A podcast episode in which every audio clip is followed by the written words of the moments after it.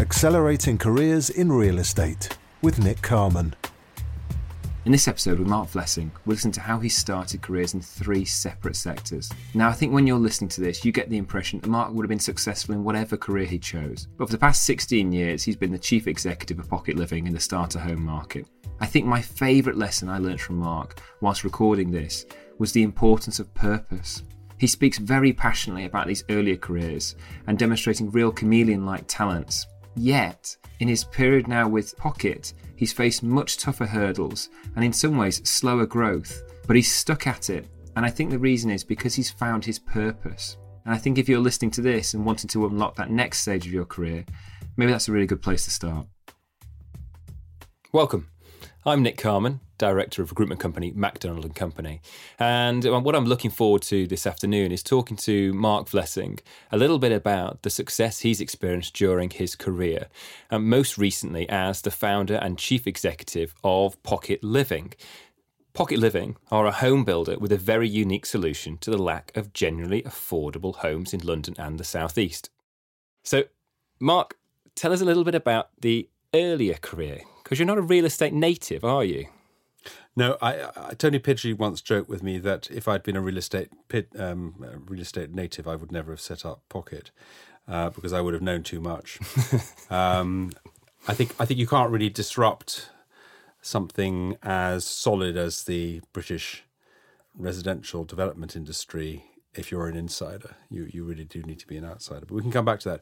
So my my career path was that uh, I ended up going to the LSE uh, to do my masters, uh, from where I joined County NatWest, and I became a director of corporate finance there in the 1980s, doing M and A and uh, mainly in the media sectors. But because of my heritage, I'm I'm Dutch, uh, and so I spoke speak Dutch, and um, I'd also lived in Brussels for 10 years, so I spoke good French.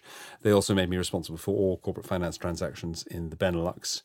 And I did that until the end of the 80s. And then remember saying to my boss, the problem with being a merchant banker is that you have, relatively speaking, tremendous amounts of power.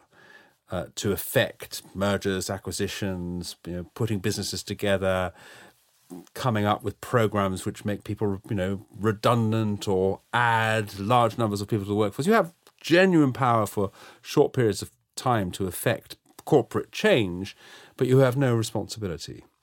And that really, I was fed up being an advisor. I wanted to be a principal. I wanted to get my hands dirty. And he turned around to me. He said, Well, you become a principal and you'll learn that uh, you uh, will have reversed your position uh, because you'll have lots of responsibility, but you'll have no power. Um, which is which is not not completely untrue for the life of a CEO. Um, I was very lucky. I, I, set up my own film finance business, advising uh, uh, companies in the television and film industry. Um, uh, deregulation was going on within the television sector. Uh, the ITV franchises were being bought and sold, and out of that came these larger groupings. Uh, and I had some some some really lovely people who introduced me around the place. Um, David Puttnam was one of them. Uh, I, I, remember him saying to me, you, will never shake off the fact that you're a banker. However good you are as a, as a as a TV and film executive, that you'll always be the banker. They'll know you for the money, money man that you are."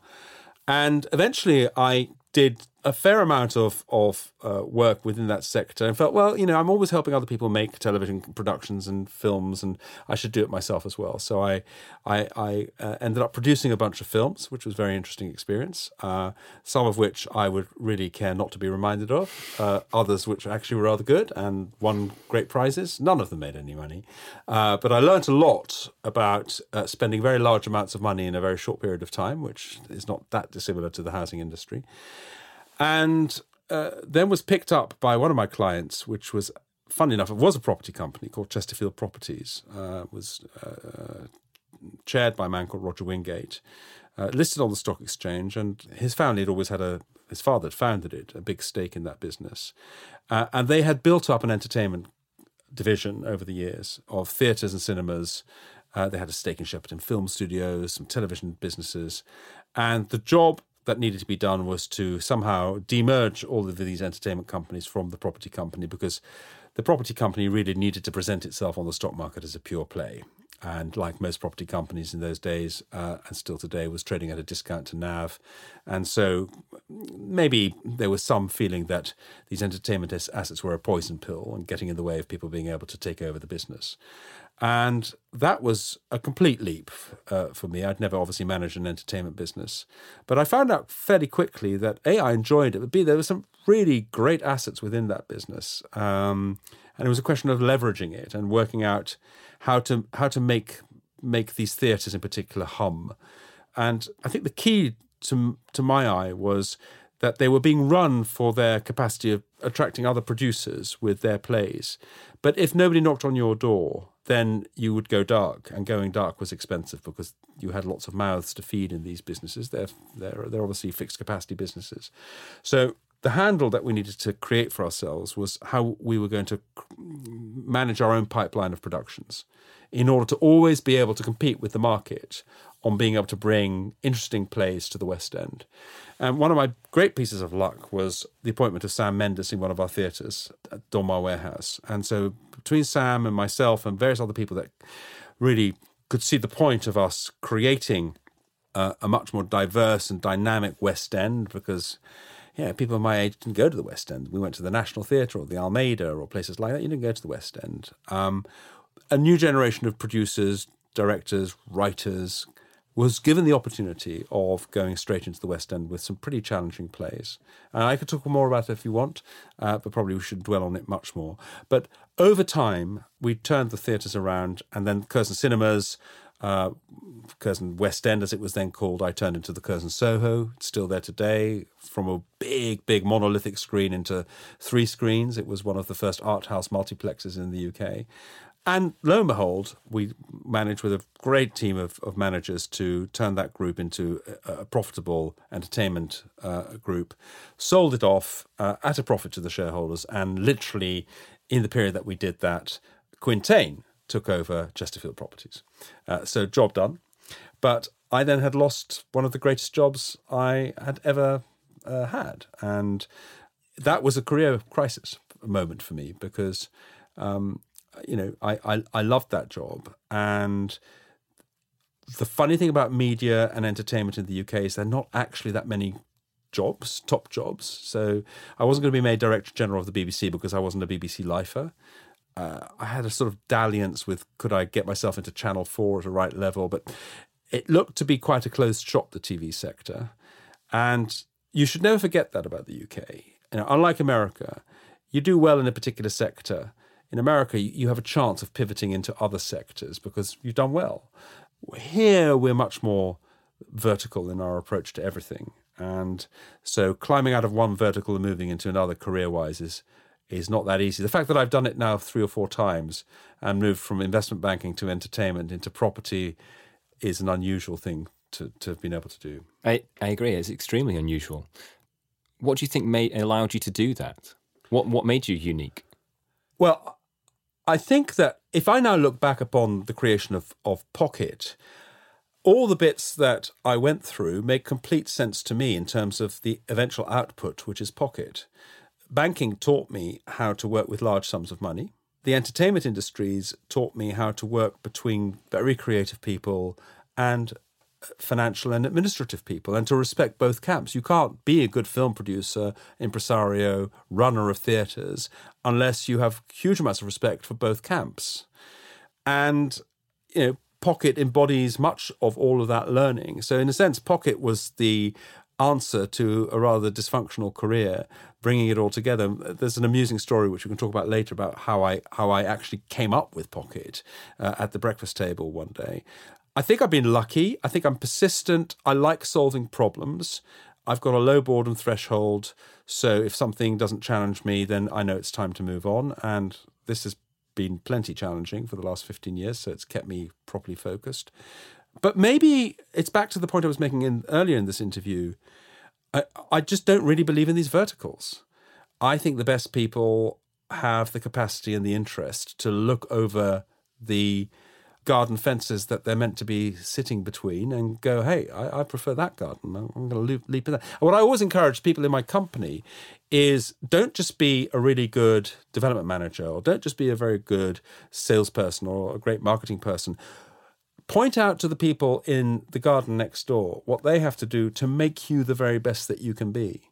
And if they don't do their job properly, you can't do your job. So don't be too respectful of these verticals. And I think that makes me more able to move around and to apply ultimately the thing that probably makes me tick more than anything else, which is to look at conventional problems through a new pair of goggles. I'll give you a lovely story uh, in relation to the theatre industry, just as, a, as, a, as, an example. The, the first day that I went in there, the manager of the Albery Theatre, was then called, showed me around and gave me a demonstration of various bits and pieces in the theatre, including the safety curtain, which he uh, pulled up and pulled down. And, and I said, Well, why do you have a safety curtain? He said, Well, it's because of fire risk. And I said, oh, Really? What kind of fire risk? So, you know, um, you need something to protect the audience from, from the actors. And I said, Well, that's kind of understandable. But what's the fire risk? He said, Well, you know, when you have gas lights, then uh, it really is a really big,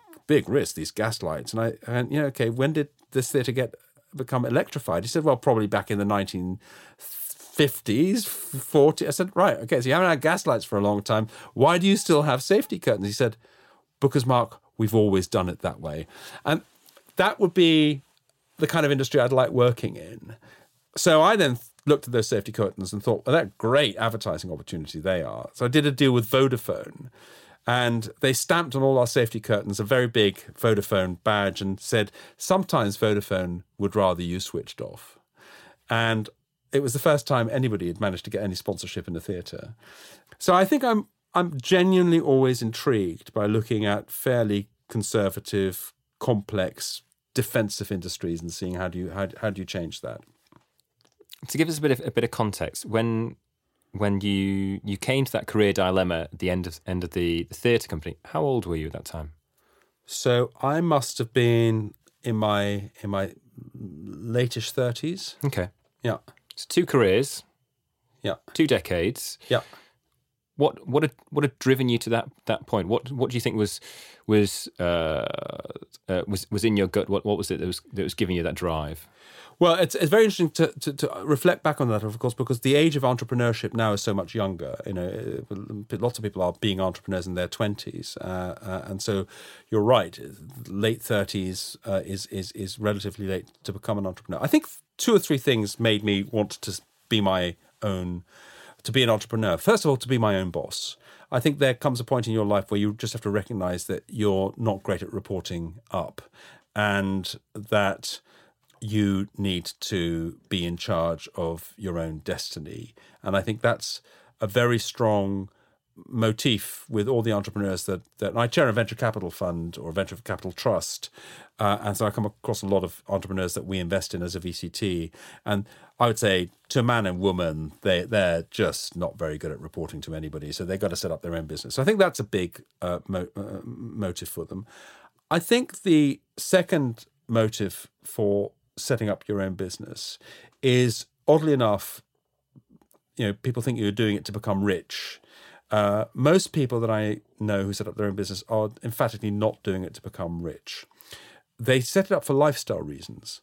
It's not just that they can't really report up to anybody, it's because they want the flexibility. They want to be their own bosses. They want to decide how they work, with whom they work, when they come to work. So I think lifestyle is a really important part of of of, of the journey. Was that true for you? Yeah. Yeah. I I you know, when you're running a, a wonderful business, happens to be quoted on the London stock market, stock stock exchange, and and your boss tells you, you know, in all fairness, it was my job, you know, make this ready for takeover. Uh, and all of a sudden, you're in that process where you you become the plaything of the markets and you're no longer in control at all. You may be the managing director or the chief executive, but essentially the markets are deciding what's going to happen to your fate. And I really hated that. I, I, I hated the experience of having to think about analysts and brokers who, frankly, you know, that particular sector didn't actually really know anything about what what, what, what entertainment assets were like and what we were doing with them, but they were just determining our fate. So I think that the quest to run your own business is is guided much by lifestyle and the experience of losing control within the conventional corporate uh, world that you might have been in, or or not getting to the levels of control that you want to get to, and and then I think there's a third thing, and this is almost the hardest to define, but you should always look for it in a successful entrepreneur, is that they need to come up with an idea which stretches the imagination, but not so far that it breaks the imagination, not so far that you that it becomes incredulous. They need to be able to stretch your imagination far enough that you think it'd be really exciting if that could succeed. As it's going to be complex, it's going to be difficult. It may not work, but I can imagine it working. And we'll talk about this in a minute. But when I sat down with my career crisis, trying to work out what the hell I was going to do, given that I wasn't going to be made Director General of the BBC, given that I wasn't in America where a car might roll up and ask me to go and run a part of Warner Studios, you know, given that I really had to go and reinvent myself, looking at a way of applying everything I'd learned to an area which needed innovation, but where it wasn't a question of going up to people saying, it's all terrible and wrong, let's start from scratch. That that seemed like quite an interesting challenge. Well, we talked about challenge, didn't we? Given those given those two industries, you'd had uh, a great deal of success in in both of those now. What on earth made you think you could go into another industry and solve what has been a generational problem for the housing market? Um, I, I was not so immodest to think that I could solve the problem that we're working at. And today, I would still say to everybody who works in my company, you know, just do understand that the average housing director, planning director has a lot more responsibility for people in social housing need, for instance, than are millennials who want to try and get on the housing ladder. And we are only a bit part solution to the huge, overwhelming, frankly, housing needs of a world city like London. But the reason why I was driven to towards this market was well, I'll, I'll have to explain about the kitchen table moment. So, this is the anecdote you promised us. So this was the anecdote I promised you. I, I literally sat down with a very, very large piece of paper. I think it was an you know, A3 piece of paper, and I, I, I drew out on on uh, on the left all the things that I hated doing, and therefore presumably that I was reasonably crap at, and at the bottom axis, on the bottom axis, I wrote down all the things that I loved doing, and therefore hopefully wasn't too bad at, and I would commend this to anybody, you know, having a midlife career crisis, because actually, if you do that process honestly, then what came out of that were some things we were talking about earlier. There was no point in me setting up a corner shop uh, selling, you know, sweets for pennies. I, I, had to deal with something which consumed large amounts of money. Dealing with large amounts of money, which which you learn as a banker, but also in the entertainment industries, gives you a certain confidence that is worth having, and you don't want to lose that. I think to that extent, David Puttnam was right. Uh, I'm still the banker at some level. You know, I'm, I understand that language. So it had to consume fairly large amounts of capital. The second thing was uh, that it needed to deal with the built environment. I'd spent a lot of time thinking about London, you know, walk walking around London with these cinemas, with these theatres, and it struck me that London was in a bit of a mess, and that these local authorities weren't talking to each other properly. You know, these were the early days of the GLA, and so I was thinking about something which had something to do with building, and you know, I had done a fair amount of building works within uh, the, the, the company that I'd run. I'd also built my own house, which which may be relevant to all of this. My mother used to joke; she a very Dutch lady that I was born with a brick in my stomach, um, which must be a Dutch expression, and and then I think the third thing that that that drove me was on the back of a conversation I'd had with a bunch of managers in our in our businesses. We employed about four five hundred people, and they said, "Look, we love doing these jobs. You know, lighting these theaters, uh, running these you know divisions in film studios." But the fact of the matter is, Mark, that our, our, our sons and daughters are all sitting at home playing with their Nintendos, and they are not going to make the journey an hour and a half, two hour commutes into central London to work for modestly you know, low to modest salaries, they, they won't feel that love, they won't feel that passion, and London will just price them out. It just become, come, becomes unaffordable. And we were already then having real problems with staffing some of these places. Uh, you know, we could keep the old folk because they'd done it all their lives, they, but but getting young people to join these these these industries was really really hard.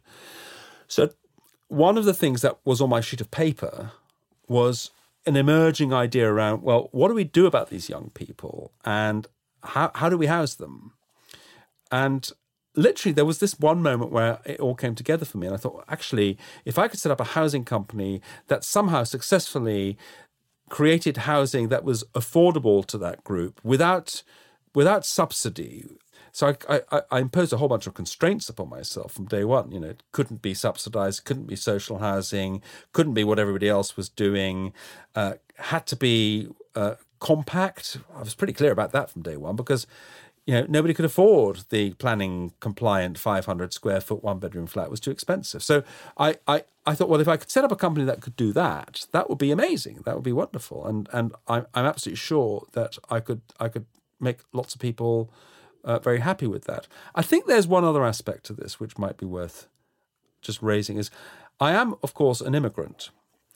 And I may not sound like one, but I am.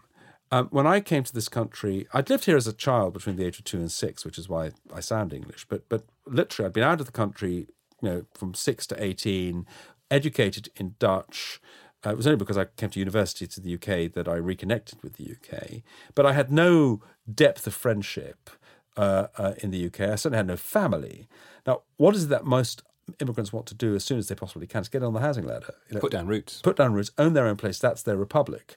So this visceral des- desire to get your own place was very strong in me. And I sometimes joke that one of the reasons why I became an investment banker was it was the fastest route to a cheap mortgage. And indeed, I did own my first home when I was you know, precociously young. I think I was 24 years old. So anyway, I sat there at the kitchen table wrote all these things down, and literally out of all of this stuff, oh, there's one other thing was I'd, I'd, studied a lot of politics. I did my bachelor's in, in, politics and, and economics and did my master's in international relations. I'd never really worked with politics. I thought something political might be quite interesting. Um, I'd actually advised various MPs in the Labour Party. That was quite interesting whilst I was working as a banker. Uh, and I think I was at one of the early meetings of Gordon Brown with people in the city, way before there was any chance of a Labour government ever ever forming. So that was that was really curious. So I was quite politically engaged, and um, out, out of this exercise came Pocket. I didn't call it Pocket, and then the journey from there is quite interesting as well. So this is what what year are we in now? So we're now in well, after the theatre and cinema business, I did have a dalliance with a, a, entertainment information and ticketing business, which was called First Call. And we were going to turn that into the lastminute.com of, of, of the century uh, with a man called Keith Mills, uh, who went, went on to run the Olympic bid. And I liked Keith. But between the two of us, we, we, we, we'd bitten off more than we could chew with that business. And it didn't really quite work out, which was a shame. And it was a very interesting example, actually, where you know, the internet revolution was happening. It was 2000, 2001. On paper, you know, having the largest ticketing company in the UK and wanting to migrate that online should have been a huge success. But the new kids on the block, like lastminute.com, were unencumbered by telephone rooms, unencumbered by legacy systems, unencumbered by huge amounts of staff, you know, they just had a great marketing story, which the venture capitalists had bought into. And interestingly, I remember joining with Keith end of 99, early 2000, lots of VCs wanted to talk to us about this legacy business, as they used to call it, uh, called First Call, and how were we going to turn that into this newfangled internet company. And literally from the crisis in the internet market, um, March, April 2000, from one week to the next, nobody would pick up our calls anymore.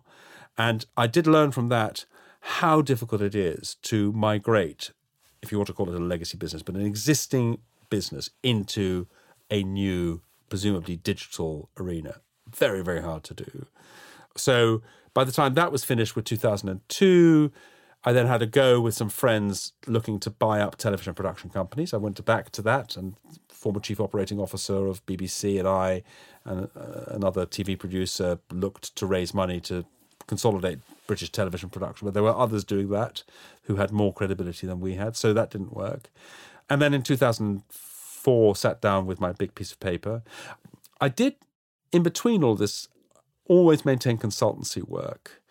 And I would advise everybody who wants to set up their own business to do that. It's what an actor friend of mine once called packing eggs on Sunday.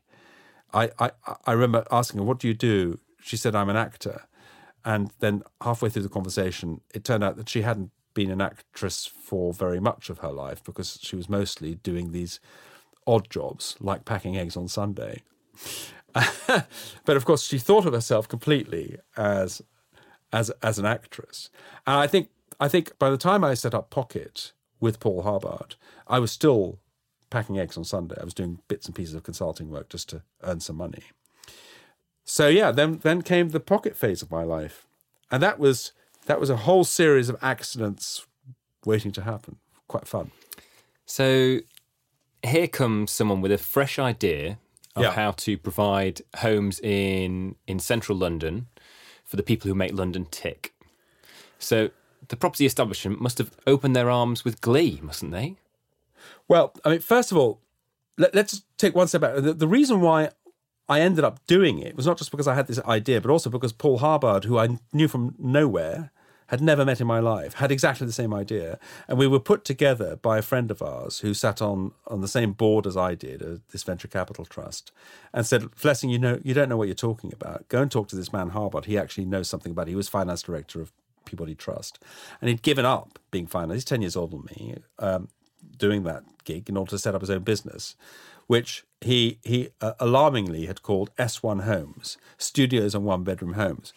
And we eventually decided that we would try and do all of this together. I said, you have to understand, I cannot work in a company that's called S1 Homes. It's the, it's the it's I, I don't even want to tell you what I think it is in terms of brand equivalence, but it's pretty bad. Well, apart from being a Sheffield postcode as well. Yeah, uh, quite. So, um, so we were very lucky that I, I knew a, a, a bunch of people who used to work for one of the great branding companies, Wolff Olins. And they'd set up their own business called Venture Three, and we knocked on their door with this idea, which by now was half formed. And they said, "Great, we'll put one of our brains on it," and they put a man called Stuart Jane on it, who brilliantly came up with the name Pocket.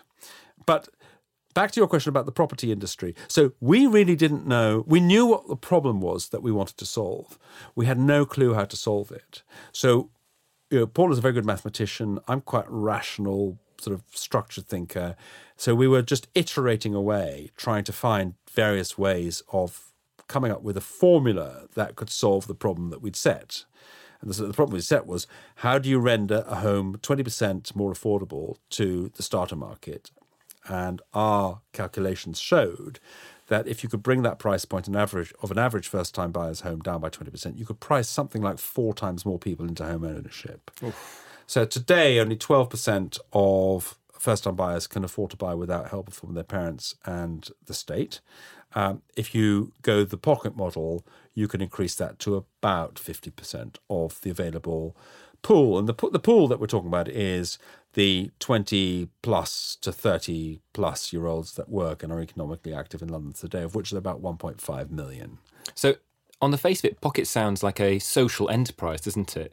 But is that breaking into that new market? That's that's the, the commercial secret, isn't it, to Pocket? Yeah, so the commercial secret, I guess, was to ask a question that nobody was asking themselves. You know, somebody once said about one of the greatest ice hockey players that it, this was not the ice the ice hockey player that was the greatest ice hockey was not the guy who got to the puck first, but got to where the puck was going to be. And I think that's what happened with Pocket. We were asking a question ahead of it becoming clear to the rest of the market that this was an unresolved area. Now, there's some very good political historical reasons why the middle market in the UK was unattended. Okay, so the first one is that we always have had this obsession about open market housing, uh, which people bore each other to tears over Sunday roast about their housing equity kind of thing, and then very state centric, very managed social housing. And actually, those pillars have, have run the housing market fairly successfully over the last 40, 50 years. The, the, the people in the middle were always assumed to buy, you know, a broomstick cupboard in West Kensal and then trade that for a small one bedroom in Shepherd's Bush and then trade that five years later for a two bedroom in Putney. And eventually, by the time time they were 35, they would have probably bought and sold four or five properties and they'd have, you know, a, a loan to value of, of 60% with some equity. And that would be them and their property journey done. Sounds familiar? Well, that, that's what most of us have had to do. Except if you can't get your foot on the first rung of the housing ladder, then you can't do that equity trading up and you're, you're priced out, you're stuck. So the commercial reality was this is a vast market of people who can't get their foot. They're doing decent jobs, they're working incredibly hard, uh, they're not eligible for social housing, they, they are living with their parents, with their friends. Average age, by the way, of a pocket buyer, 32. I mean, we're into the area of this being an injustice almost that they and and although we are a for sale model, really it doesn't make make any difference whether you're talking about the renting market or the for sale market. They're both overpriced and they're not in, available in the quantities and at the qualities required for these hardworking Londoners. And so the commercial gap in the market was very clear. The question was how could you address it? How what did you have to do to come up with a new market model to address that that gap? And we, that's what we probably should talk talk about next. But before I do so, I just want to say something about the property industry, because although it is in some respects a very conservative industry, and it's done its thing, you know, we've been building in a particular way and thinking about housing for in a particular way for a very long time in this country, and we're des- desperately ripe now for innovation, planning and construction and finance and all kinds of innovations within housing. I have never worked in a more welcoming industry, and I've worked in quite a few the chief executives and, and heads of and, and managers within the development companies, housing associations, large volume house builders, commercial businesses that I've been lucky enough to get to know and work with have, to a man and woman, always been curious, interested, and intrigued to see us succeed. And there's been no cynicism about that. They, I think they've all felt this was a worthwhile thing and a worthwhile experiment. And you could be you could be cynical about that and say, well, at some level, they're heat-seeking missiles. You know, they want to see whether if you're successful, they go, oh yeah, I, I made that possible. I was the guy who told them how to do that and that and that. But honestly, it was more genuine than that. So I think I think it is an industry. If you want to innovate within the housing and development industry, there will be only too many people who want to see you succeed because I think we all know that it's an industry that that really needs to see more innovation. Well, you've been very kind about property, but how kind was property to you when you were starting out Pocket? There were an awful lot of uh, financiers who I would say stripped us down to the last thread and shred of information and uh, and then turned around and said, We're not going to do this. Thank you very much. Th- there were quite a few who didn't feel that they could make that leap. But then thankfully, we did find our one guy, a terrific guy called Michael Landers, who was running the property arm of the venture capital division of Cargill, the world's largest uh, food wholesaler and soya and grain trading business. I mean, just vast business, which kicks off a huge amount of cash every year, uh, but on very small margins. And but uh, because they're such a predictable generator of cash, they rightly wanted to have their own venture capital business that would then put that predictable cash into slightly more racy areas. And you know, this guy was was investing in innovation in the development sectors across Europe, and he thought this was a really interesting idea. So he gave us our first six million, and off we went. Off off you went. There's there's there's some some stumbling blocks here, isn't there? You've got you've got your finance, you've got your you've got your concept, how much? How much backing did you have from the local authorities and the planners? Well, actually, we didn't. We didn't get the money until we got the concept, and getting to the concept was hilarious, and it really worked from first principles. So the starting point was a 500 square foot planning compliant one bedroom home is unaffordable. There's no point in looking at two and three bedroom homes because that's not where the starter market is. So it's a one bedroom home. Um, how small can you make it before it becomes dysfunctional and you don't want to be there? So there were all kinds of space standards that we imposed upon ourselves, but we knew we had to shrink the floor plate. So eventually we'd shrunk it to 400 square foot and we'd come up with a design helped by a whole bunch of people, uh, including uh, my Dutch friends at the National Architectural Institute in Rotterdam, who explained all you know all manner of principles about large fenestration to maximize daylight and uh, putting the front door in the middle of the unit unit so you had the smallest amount of circulation space to get to the third door and think like a boat builder and create lots of uh, storage. And what, what I'm really proud of in, in in the pocket one bedroom flat is that there are two versions of it, and they are still the same two versions today. Fifteen years later, it's like creating the Volkswagen Beetle. It was it was just that dead right for its market that we've never had to change the fundamental layouts of these flats, and we did research them to death. But although we ended up with this unit at 400 rather than 500 square foot, which clearly is 20% smaller in terms of square footage that didn't make it 20% cheaper. And as I said earlier, we had to get to this 20% discount. It wasn't 20% cheaper because, of course, we had many more bathrooms and uh, kitchens and corridors to build, and our net to gross was not as efficient as it should be.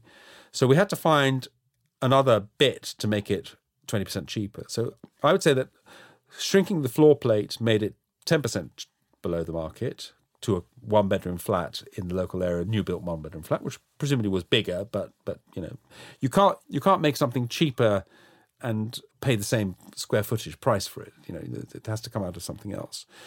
And so there's something else was a whole bunch of costs which we worked out the average developer has to meet on these you know small infill sites, car parking, balconies, two and three bedroom flats, mix the margin on a two bedroom and a three bedroom flat is much lower than a one bedroom flat. So we had to get to a high density of compact one bedroom flats to make this thing stack. Um, and then there was this wonderful moment where I was cycling through Camden, trying to find our first site. We hadn't got any money yet, but we were t- we were getting closer to it. And we had a planning consultant who was advising us, and I just noted on that one journey three or four developments that had gone up and they had their A frames on and they were marketing 14 two bedroom flats and 14 three bedroom flats and 14 one, two, and three bedroom flats. It was always 14. So I went back to him and I said, John, why, why, what's this obsession with 14? And I remember him taking, he was an elderly gentleman, he said, took his glasses off and he said, Mark, you really don't know anything about development, do you? I said, no, I don't. He said, do you know what a Section 106 agreement is? Said, Sounds awful. What is it? You know? So he said, well, it's a it's a way of negotiating planning gain, and you know, if you're doing Terminal Five, then the planning gain is you know a fire station, a roundabout, some car parking. But if you're doing housing, the planning gain that the local authority will extract from you in their 106 negotiation will be affordable housing.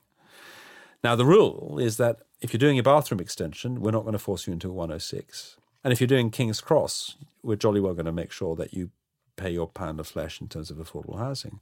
But where do you, where's the cutoff? And so the rule in London and the UK more generally is that if it's a development of 15 or more units, you have to enter into 106, and if it's below that, you don't. So that's why there is a compelling logic for developers to build 14 oversized this and that in order to stay away from having to put any social housing into their developments. And that was my Archimedes moment, you know, the, the, the soap falling in the bathtub. And I went, that's it. We're going to buy all these small sites across London on which that nasty developer over there would commit. And I came up with this emotive language, threshold abuse. And I'd go up to directors of planning and housing and say, I've bought this small infill site on which you're not going to get any affordable housing because they're going to commit threshold abuse. But if you work with nice pocket, you'll get 100% pocket homes. And they go, what is that? And they say, well, it's 20% cheaper than the market. And and then actually the best of them started to help us. And they said, well, okay, you need an income eligibility. You need to prioritize people who live and work in our borough. And you need to make sure that when they resell these homes, they resell it to somebody who is also eligible because you don't want this to leak in the open market and become just, you know, a buy to rent product for rich business people. So we worked with some really great directors of planning and housing to come up with this construct of a compact one bedroom home at a 20% discount that was going to be prioritized for people who live or work in the borough on a certain household income.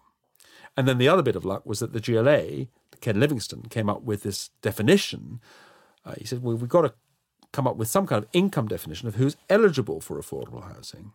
Uh, and it was his innovation within the London plan to say if you have a household income below a certain level, you are eligible to get social housing, shared ownership, or a pocket home, whatever it is that is right for you. And if you're above that, then don't knock on the door of these providers. So that's how it all started. Okay. You mentioned about sort of after these these two successful uh, stints in different industries that you you weren't going to go back. You weren't going to start dealing in uh, in small change. How long was it until you you started to see the larger revenues coming through from Pocket? It took a long time. So you needed grit, and there were some really, really sad and difficult moments along the way. So the first three schemes that we got funded with Cargill's money were all rejected at planning committee, despite the fact that they were all written up with officers' recommendations for approval. What we'd understood early on was that you needed to get the enthusiasm of officers you know, we were a grassroots up company. We weren't going to lord it over anybody, fly in with deputy prime ministers and tell them, you know, here's this lovely new idea. And there were some competitors of ours who had a habit of doing that. Uh, you know, new new enterprises trying to come come in from on high, as it were. And no, we we thought we had to work with with officers grassroots up, and and it was devastating. You know, to to get all three of them rejected at committee. It was too rich for their blood. You know, I used to joke that if you had a planning committee in front of you, which the average age was 55, you might as well give up. Because the plight of this market, you know, millennials, whatever you want to call them, starters, people who can't get their foot on the housing ladder, was was not going to be served served by people in their late fifties who already had lots of housing equity. And if they were on the right, they thought that having a four by four on the driveway was a was a birthright. And and if they were on the left, they they would think that all affordable housing had to be, be provided by our housing associations. And how could you claim to be a affordable housing provider if you were a private company? So our argument around planning broke down more on age grounds, actually. And if we had a youngish planning committee, then we were more in luck. But so we weren't lucky with the first three cases, but we were very lucky in this respect that the planning inspectorate, and I, I, I've got to know Nick Raynsford very well. He was housing minister. He's, he's, he's never told me what lay behind this, and maybe just be just great good luck. I'd like to think somebody put two and two together. The planning inspectorate started to look at these three rejections as a whole because we appealed every one of them and we won every one of them. And when they did their reports, they said different things in relation to each other. So it held together these three appeal wins made us pretty much, you know, panzer clad against successive local authorities trying to turn us down. So we say, oh, we've got an answer for that. You don't, we don't have to build car parking. Oh, we've got an answer about that mix. Or we're going to, uh, that space, that's fine. That planning inspector said it was fine. So what's great about the British planning system? I mean, everybody complains about planning in the UK. It's it's it's meant to be plan led, but we all know it's it's it's not really that plan led because uh, it does depend on a certain amount of theatre and performance on the night at planning committee. You can get planning policy to change through an example. And so by doing our first two or three schemes and actually selling them well despite the 2007 2008 crash, which we had to trade through with this company, I think officers could see that we meant what we said, that you know what what we said it was going to do and be it really was and that we were ruthless and efficient in our management of the whole eligibility or, or, who could buy and and how how these homes got resold so that they remained affordable and I think that that gained a lot of respect ultimately. So it was tough, it was difficult. Certainly, it was quite small for a very long time.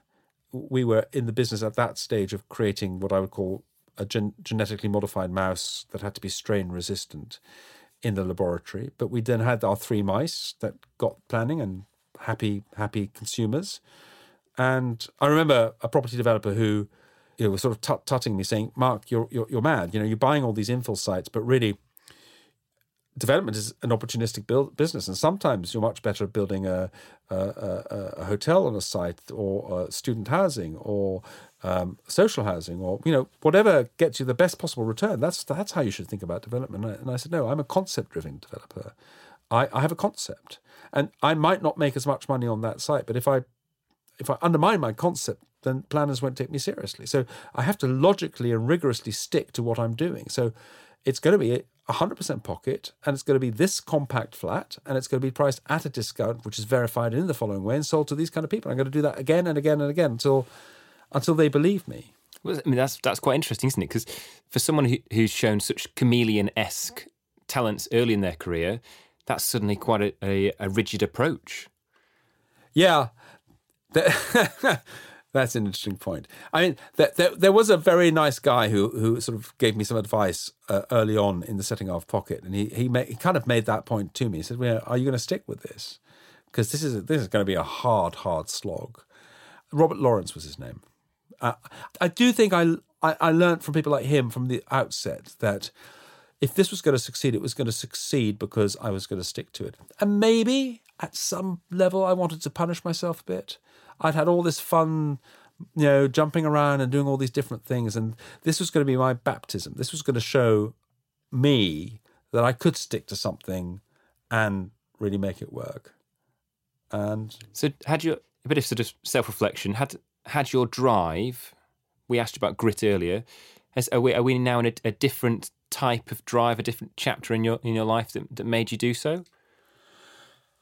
I don't think anything has I mean, you know, to be a film producer, you have to be very driven and you have to have a lot of grit. Uh, after all, you have to wake up every morning standing in front of the mirror saying that this incredible script that nobody wants to finance is the best film that's never been made. And you have to say that until eventually somebody says, you know, here's the money, now bugger off and make it. So you need that persistence. I couldn't do it in film, interestingly, again and again. I, I, I just didn't have the motivation to keep doing that. Um, this is different. I, I passionately care about cities. I genuinely don't see how a world city can survive unless people on modest incomes can survive. Ed Glaeser, whose book Triumph of the City is a must read for anybody in development, it's short, it's powerful, it's punchy, makes the rather provocative point that great cities attract poor people. Um, and of course, that's taking it to extremes. But there's no doubt that if you're in the countryside and you know you're looking at industrial agriculture and there's no work for you anymore in the fields, where are you going to go? You know, you're going to go to a city, and that's the migration we've seen five years ago, six years ago. The world population went into a majority occupation of cities rather than the countryside for the first time. That's just going to go up and up and up. We'll be at 60% before we know it. And the reason why they come to cities is because the, the old advantages of cities. You can meet people quickly, the distances are short, cities are very specialized. You can find your gig and find depth in that which is your gig and find kindred spirits. And that allows you to get professional satisfaction, but as importantly, feed your family. Now, a city that doesn't attract people to do that anymore because it's priced them out comprehensively will atrophy and die. I mean, Rome collapsed because it became unlivable and unmanageable to, to be in Rome. So we, we allow a world city like London to forget about the middle market at, at our peril. And whilst I am very passionate about the need for us to maintain social housing at genuine discounts and in the right quantities for people who really need them, because I think that's what a civilized society should do, and that's what cities need as well.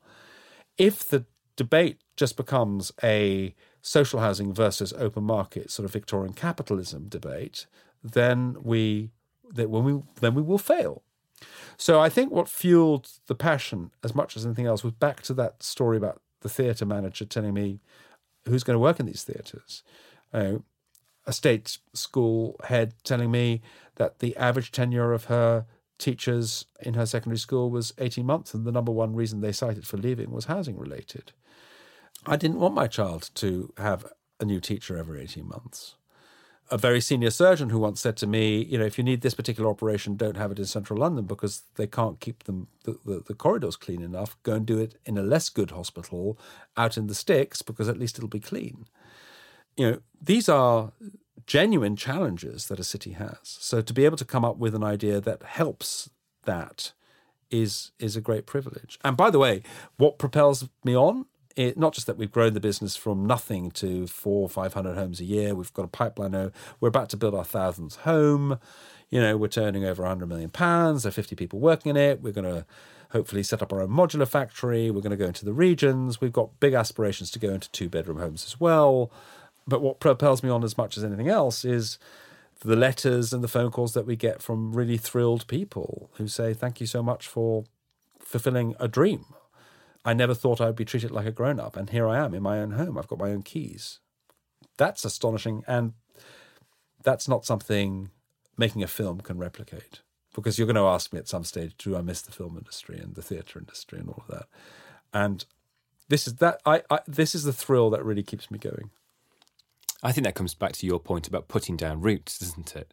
I think people join real estate because there is something tangible there. There is there is something you can touch, feel, and you can really experience the same what you know what influence you're playing, and, and obviously you're playing a huge influence to those those thousand buyers. I think that's that's that's true for a lot of people um, who join real estate. I think that what, what what's fascinating about real estate is, I mean, certainly the way we do it at Pocket, and the, it's driven by the concept that we've got. We we are dancing on a pinhead, trying to hold in a tightly knit choreography, policy and politics on the one hand, wholesale and retail finance on the other, and demographic shift and design as a third. Now, at any point in time, there was somebody in an architectural firm over the last 30 years saying, if I make a flat more compact and I design it this way and that way and that way for this demographic, I can make it more affordable. And that's great, but that's not enough. And at any point in time, there's always an investment banker coming up with you know, some financial engineering. And, you know, if I come up with this kind of capital structure and I, you know, buy dollars and swap them for sterling, I can get a cost of finance that allows me to make something more affordable. That's great, but that's not enough either. And most points in time, there's a politician or a policymaker who goes, if I change the planning system this way or that way, I can engender a whole new creation of you know housing that will hopefully sort this problem out once and for all. And that's very very important but even that's not enough. So if you do too much of the architecture you're a frustrated architect. And if you do too much of the policy stuff you become a sort of frustrated think tank.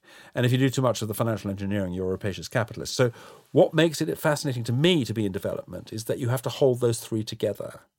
And what I find really fascinating about the best developers can, with credibility, stand in front of a very diverse group of people and talk about their development and listen properly to what they're getting as feedback from that very diverse group of people and show no side and not come out like some rich, privileged person who's just wanting to plonk a building down in your street. The best developers know how to do that. Um, and the ones that are wheeled out by the system fail at that because you can see them coming. So I think that there is a social, political, economic marriage of, of, of competences that you need to have to be a good developer. And I don't know many industries in which you can find that mix. That's a heady mix. We sometimes say it's about the built thing that you leave behind, you know, your grandchildren can look at it. But I think that's less important than the intellectual and, you know, day to day challenge of holding those three things together. Okay. Mark, I want to get to two points now, if you can. I want to be able to take your experience and be able to distill that and give this to people who are either one, looking to start a company, or second, maybe this is someone who has ambitions to stand out from the crowd whilst they're working within a larger organization?